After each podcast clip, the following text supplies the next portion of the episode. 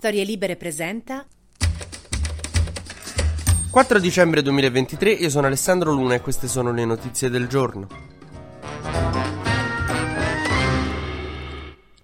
Buon inizio di settimana a tutti. Allora, veniamo da un weekend che è stato importantissimo e molto bello per tutti quelli che quando vedono passare il Pride per la propria città pensano allora facciamo l'etero Pride. Perché Salvini ha riunito a Firenze tutti i fascistazzi europei, tutti i rappresentanti dei partiti di estrema destra europei su un palco per parlare in vista delle europee. Quindi c'è stava il fascio tedesco, il fascio portoghese, il fascio... Sembrava l'Eurovision del bigottismo. E praticamente a sentirli parlare dal palco, insomma, hanno detto una serie di robe che sembrava la pre preview di come sarà il vostro Natale a casa con quel lato della famiglia che non ha veramente mai bene accettato il fatto che la Repubblica Sociale è cascata in mano agli alleati. Ecco, vi leggo un po' di dichiarazioni sparse così, salata di dichiarazioni. Praticamente sono riusciti a dire da quel palco che Ursula von der Leyen e Timmermans sono pazzi e malati, che è sbagliato il sostegno all'Ucraina, già che ci siamo pure a Israele, che l'Europa è una casa con tanti appartamenti ma ci vuole un muro per tenere fuori tutti gli indesiderati, che bisogna difendersi dalle istituzioni europee dai bengalesi integralisti, che io non sapevo fosse un un problema quello dei bengalesi integralisti, lo scopro così, ah, dai giornalisti e dagli asiatici e gli africani che ci stanno sostituendo. Praticamente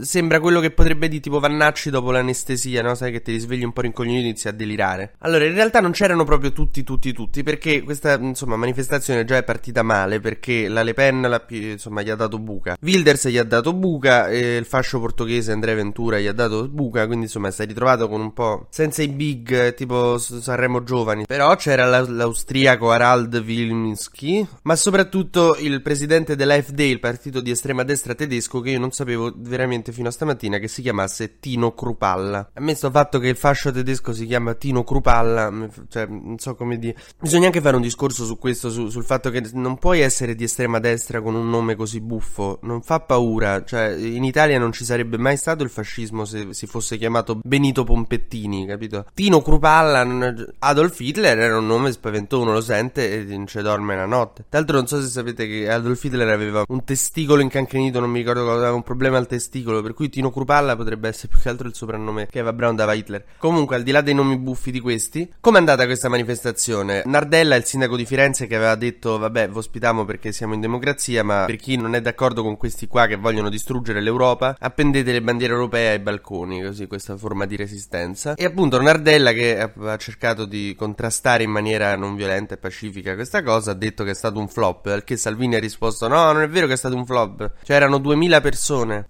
Raga, io non so come dirglielo, ma 2000 persone non sono tante. Ci sono dei diciottesimi a Napoli che sono più partecipati. Comunque, vabbè, a questa manifestazione, insomma, eh, non hanno partecipato naturalmente Meloni e Tajani, che in realtà vogliono fare altri tipi di alleanze in Europa. Non gli piacciono tutti sti bar di guerre stellari che si è tirato dietro Salvini, e quindi andranno probabilmente divisi alle europee.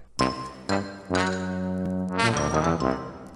Ma questo è stato anche il weekend del ritorno del generale Vannacci. Perché il ritorno? Perché ha ricevuto la nomina di capo di Stato Maggiore. Molti dicono promosso, in realtà si sta discutendo su questa cosa perché Crosetto dice no, non è stato promosso. Resta il fatto che c'è un provvedimento disciplinare contro di lui aperto che adesso bisognerà vedere come va per il libro che ha scritto che conteneva cose che sono contrarie alla Costituzione. Mentre chiudiamo la parentesi italiana con una notizia bellissima, pare che appunto sto, sto accordo con l'Albania che aveva fatto Meloni che ha creato tanti problemi sia a lei che a Ediram che a un certo punto hanno detto ci costerà tantissimo, però almeno ci leviamo un po' di migranti dal paese, che così, se no sono troppi. Ecco, ogni volta che ne parlano, cala il numero di migranti che questi centri in Albania potranno ospitare. Allora, all'inizio devono essere tipo 10.000, poi a un certo punto hanno detto no, saranno 3.500.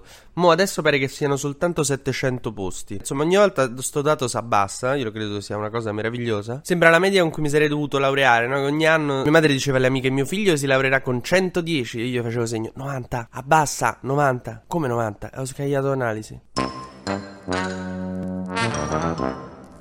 Ma facciamo un breve consueto giro sugli esteri. Israele attacca Gaza Sud, eh, sta andando verso la città di Khan Yunis dove è iniziata un'operazione di terra, stanno cercando di nuovo i terroristi che non hanno trovato al nord e diciamo che insomma non sarà bella da vedere e prepariamoci nei prossimi giorni a vedere le stesse scene che abbiamo visto nell'ultimo mese e mezzo. Secondo quanto dice l'IDF, quindi pigliatelo con le pinze, l'esercito israeliano ha cercato di sviluppare un modo per diminuire le morti civili quando fa i bombardamenti, dividendo tipo Gaza in tutti i piccoli settori di modo da poter avvertire proprio stiamo bombardando bombardando lì, andatevene. Ecco, questo metodo a quanto pare non funziona perché in un giorno sono morte 500 persone. Il modo migliore, secondo gli analisti, per evitare le morti civili continua a essere non bombardare. TG Luna torna domani mattina, sempre tra le 12 e le 13, su storielibere.fm.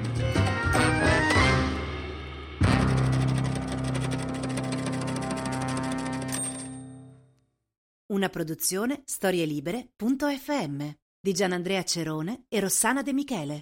Coordinamento editoriale Guido Guenci.